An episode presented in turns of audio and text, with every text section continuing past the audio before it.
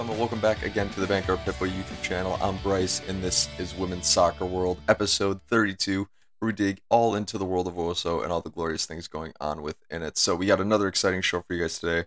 We're going to touch on quite a few things, actually, just three big things that encompass a large area of what's going on in the world of WOSO, including the United States Women's National Team, Great Britain uh, international team, I guess you could say, and a little bit of the NWSL. I want to touch on that because we're three weeks into the league play so far this season. So, like, kind of let's just jump right into it. The United States June camp roster was released, I believe, on Monday, and as well as additional fixtures were announced too. So, listen to this on. July 1st and July 5th, the U.S. is going to take on Mexico. On July 1st, it's going to be at 7 p.m. Eastern on FS1.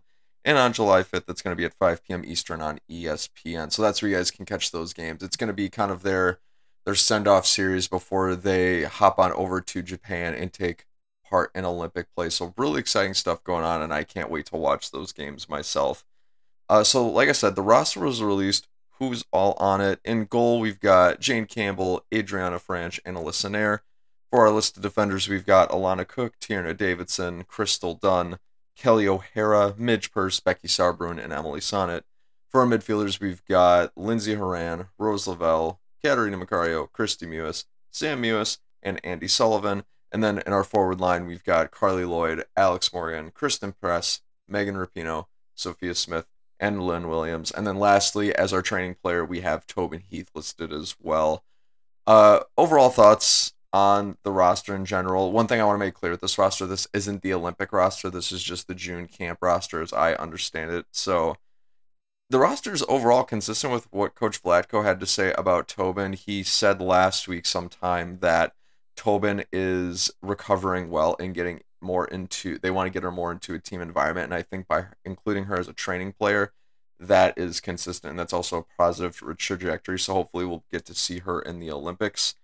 Uh, she obviously won't play any games in the summer series for the month of June, so just keep that in mind. She'll be around the team, but she just won't be playing games.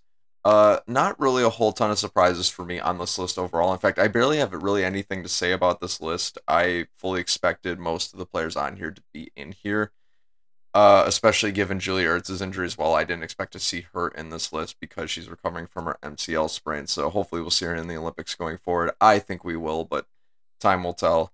A couple of other small footnotes. I'm really actually pumped to see Adriana Franch in this roster. It has been a very long time since we've really seen her make an appearance for the U.S. and seeing her perform well so far in the NWSL. At least I think she's performed pretty well in the NWSL so far.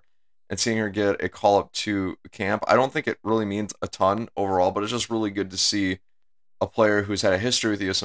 women's national team make more call ups with the U.S. Women's national team. So I'm really pumped for her. That's a really good personal achievement, and I hope that uh, she succeeds kind of going forward.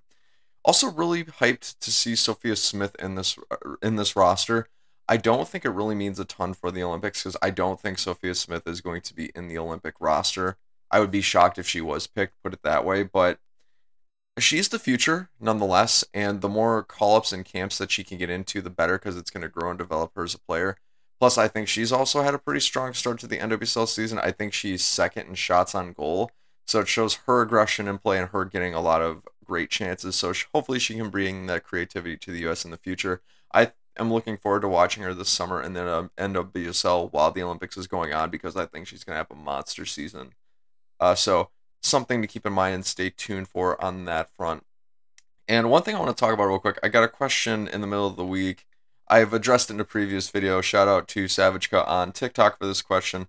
But it was surrounding Casey Krueger or Casey Short, as some of you might know her as, and why she didn't get a call at this particular camp. And for me, it begged actually a larger question. This is where my mind went to.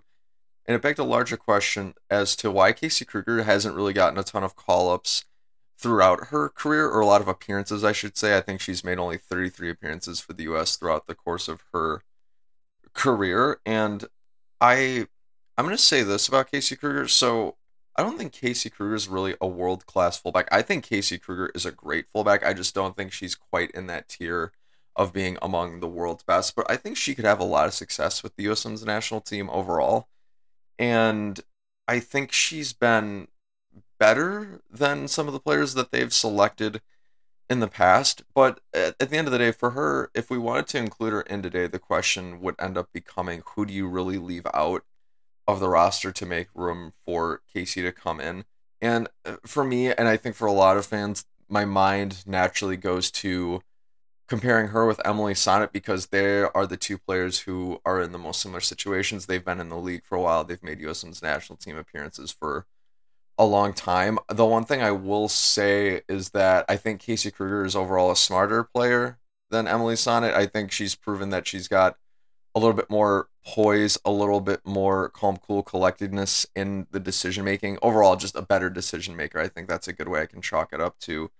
Uh, the the next question kind of becomes, well, do you take out a younger player in order to include Casey Krueger? And for me, you really you really shouldn't because the two that come to mind are Alana Cook and Tina Davidson, and they both need as many call ups to camps and appearances as possible because they're the future. They are the young defenders in the squad who are going to eventually get playing time because I think they are the strongest youngsters that the U.S. has at least for now, unless uh, players from younger classes end up coming through the ranks and just changing the world. But I wouldn't take out younger players for Casey Krueger because Casey Krueger is not the future of the U.S. Women's national team. In fact, I would say she's probably approaching the latter half of her career right now, or in fact, she's probably in the middle of it. So, uh, just some food for thought on that question overall. I thought it was very a very good question, one that was worth pondering, and I think that a lot of journalists and pundits have pondered or pondered over over the course of the last I would say even half decade, even all the way going back to the 2015 World Cup. So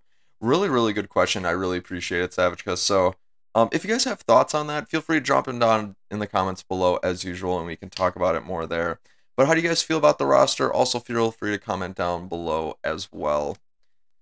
Alrighty, so let's kind of move into the next big topic, which is going to be going to Great Britain's international squad is out. I call Great Britain the international squad in this case because for those of you guys who don't know and i made a short video addressing this earlier this week is that for the olympics great britain's got a really unique situation because they get kit, they get to combine the countries of england scotland and wales. I made the mistake of saying northern ireland earlier this week. I apologize for that. That's not the case. It's just england scotland and wales. So so normally where you'd see england scotland and wales be separate teams in the World Cup. They're actually under one banner for the Olympics, which makes for a really interesting roster because instead of choosing from one country, you're choosing from three, which can make kind of a super team if England, Scotland, and Wales are all really good at football, and they all are. So this is the roster that end up getting produced. And this, I want to be clear on this, this is the Great Britain Olympic roster. This isn't just the June roster, this is the Great Britain Olympic roster.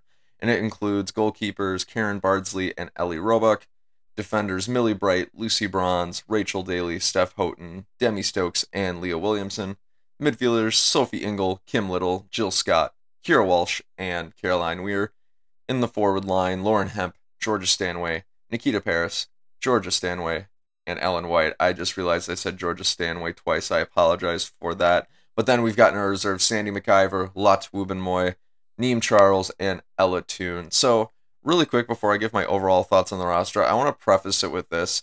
I myself am not a Great Britain or England or Scotland or Wales women's national team fan. I am more of a WOSO fan and U.S. women's national team fan first in general. So I just want to be clear on that. So my knowledge in the area of these three countries in terms of WOSO isn't as extensive as it is with the US. So I want to temper my arguments and my thoughts with that overall. So if you guys want to join on the conversation, I'm happy to learn more.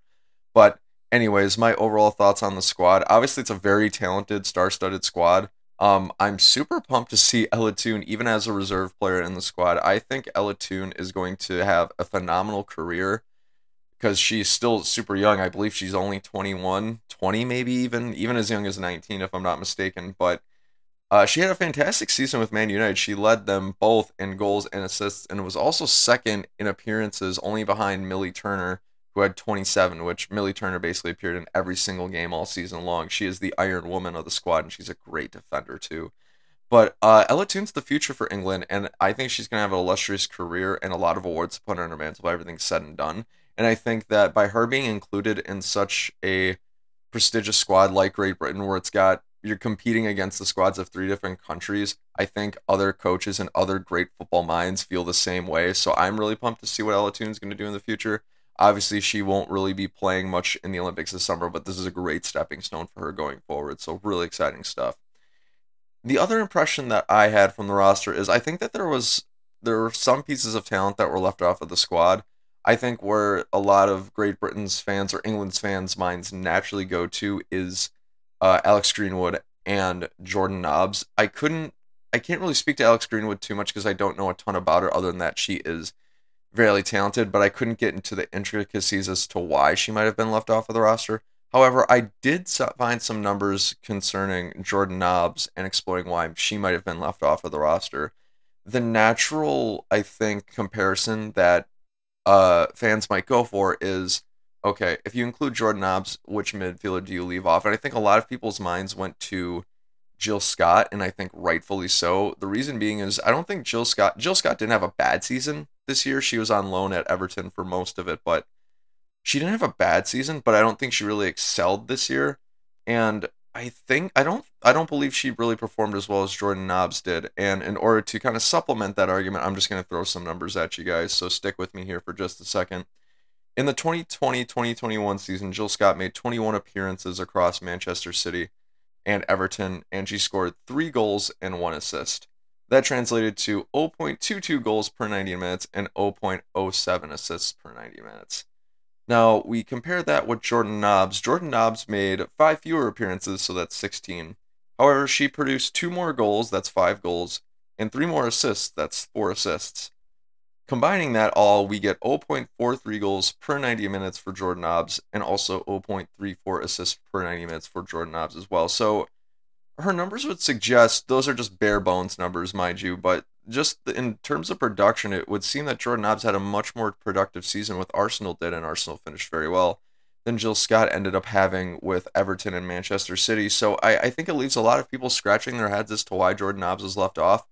Both players have, I'd say, really awesome experience with the England English side, so experience isn't really a question of it, at least in my mind. I know Jill Scott's been around for a little while longer. But with those numbers on the surface, I could see why a lot of fans of England would be very puzzled at the fact that Jordan Nobbs was left off of the list and Jill Scott was included. It doesn't really make a whole ton of sense on the surface. I don't know if there is some nuance in there because, like I said, I am not an England fan personally, but I don't know if there's some subtle nuance in there that I'm missing that would make sense for Jill Scott to be included and Jordan Nobbs not to be included but I don't see it personally. So I think Jordan Nobbs kind of got snubbed and being left off of the roster for England, which is a huge bummer. And especially when you've got competitions like the Olympics and World Cups that only come around for so often, it makes the heartbreak even worse, especially even when you bring Alex Greenwood into that conversation too. So I feel gutted for those players. I'm really pumped for Jill Scott. Like I said, I want to be clear here. I don't think Jill Scott's a bad player at all. I just think that it, I find it surprising that Great Britain included her over other players that I think had more productive seasons. So, uh, regardless, I hope Jill Scott and Great Britain do well this competition. Just not better than the U.S. because that's my main team, of course. But it's just some overall thoughts and impressions I had on the roster. Other than the fact too that the roster is mainly dominated by Manchester City and England players as well. I found that kind of interesting not really a whole ton of surprises out of the three teams. You just gotta out of the three international sides, you just gotta pick the best talent, and I think most of that talent does lie in England. So there you have it. If you guys are curious where I got the stats for Jill Scott and Jordan Nobbs, I went to footystats.org for those stats. That's F O O T Y S T A T S.org. I'll link that down in the description below, and I'll probably even include a little image somewhere on either side of me in the video uh, so you guys can get those stats and get all caught up with that. So, what do you guys make of the Great Britain roster? Are you excited for Great Britain? Is there subtle nuance I'm missing in my argument with J- Jill Scott and Jordan Nobbs when it comes to the England squad or even the Great Britain squad? Or are there players that were snubbed that should have been on the roster? Whatever you guys think, jump down in the comments below and let me know whatever your thoughts are. All right, so moving into the last item for episode 32 that we're on now. I think I accidentally said 31 earlier in the episode. I apologize for that, but I just wanted to squeeze in a little bit of NWSL um, footnotes just to catch you guys up within because we're three weeks through, I believe, of the NWSL season so far, and there have been some surprising things that have gone on, and also just some keeping you guys up on who's leading the league and some uh, odd categories as well. So so far, highlights, big main takeaways from the third week of the season. Alex Morgan's actually leading the league right now with three goals with the Pride. The Pride, if you guys haven't kept up on it, has been performing quite well. I'll touch on that in just a second. And then Debinha is leading the league with two assists. Debinha's got two assists, one goal, and Debinha to me is still one of the top 10, top 15, top 20 players in the world. She's going to have a monster summer this year with the NWSL, as I think a lot of players are. So I'm, I'm the NWSL action this summer is going to be awesome. And lastly, the Orlando Pride are in first place right now, which has been, I think, come to a shock to a lot of people. The, the Orlando Pride have had a very precarious situation over the last few years. The the reason why I say precarious is because on paper, the Orlando Pride are like a really, I think, a great team. I mean, they've got Sydney Leroux, Alex Morgan, Marta, um, Ashlyn Harris, Ali Krieger. They've just got so many veteran players with a lot of great experience. And when you add in players like Toni Pressley into that mix and you bring them all together, it makes for a team that that should perform great. Even just saying the five or six names that I just said, it sounds like a team that should perform great. And the Orlando Pride just haven't really been able to put that together dating back all the way to 2017. If I'm not mistaken, they'd usually finish last, second to last, third to last. And now they're off to a really hot start. And I know it's really early in the season, but it makes me wonder could this be the season that the Orlando Pride turn around? Which, for all my Pride fans out there listening and watching this right now, I hope they do because for the last few seasons, the Pride haven't done all that well. The one thing that really sucks for the Pride this summer is Alex Morgan's going to be going over to the Olympics and also playing in send off games the summer series and will be gone probably most of the season. So I hope that the Pride are able to recover with the pieces that aren't going away to the Olympics and can perform well because the Pride could use some wins. So, um, and the one thing I want to mention too is the Pride in their great start, they've won two and they've drawn one, and they've won the two games against really good competition. That includes the Portland Thorns and the North Carolina Courage, both of which I could argue are going to be uh, two of the best teams, some of the best teams in the league this season. So it's not like they're beating bottom table poorly performing teams. They're they're beating really good teams. So it's a long season. Only time's going to tell. But I'm I'm pulling for the Orlando Pride and really all the teams to do uh, well because the better they play, the more entertaining it gets, and the better that uh, experience we get for fans. So really exciting stuff overall. Um, one other thing that um, I also found interesting was that Racing Louisville actually has had a pretty decent start so far. I feel really bad. I might have jinxed Racing Louisville. I was singing their praises a few days ago. I can't remember if it was on a live or if it was in a video I made, but um, I was singing their praises, and then that night they went and got stomped by North Carolina five 0 So I was like, maybe maybe I should just keep my mouth shut. But it, it's it's like it, it's it's like the fan curse, right? Once you say something out loud, usually the opposite happens. But that's how it goes. So, ladies and gentlemen, what are your biggest surprises or highlights so far for the NWSL season? Or what do you think is going to happen when a lot of U.S. Women's National Team players exit the league for a month or two this summer and go play overseas? I'm really fascinated to see what the league will turn out to be like with a lot of the U.S. Women's National Team players gone. But only time will tell. Whatever you think, feel free to jump down in the comments below and let me know whatever your thoughts are. All right, ladies and gentlemen. So that's actually going to do it for this installment of Women's Soccer World episode 32. If you like what you're hearing and seeing, feel free to like, comment, subscribe, or do whatever it is you do to support your YouTube channels and podcast platforms. Thanks so much for joining me for another Women's Soccer World episode. I've been Bryce. This has been the Bankrupt Hippo YouTube channel. Until next time, have a great day.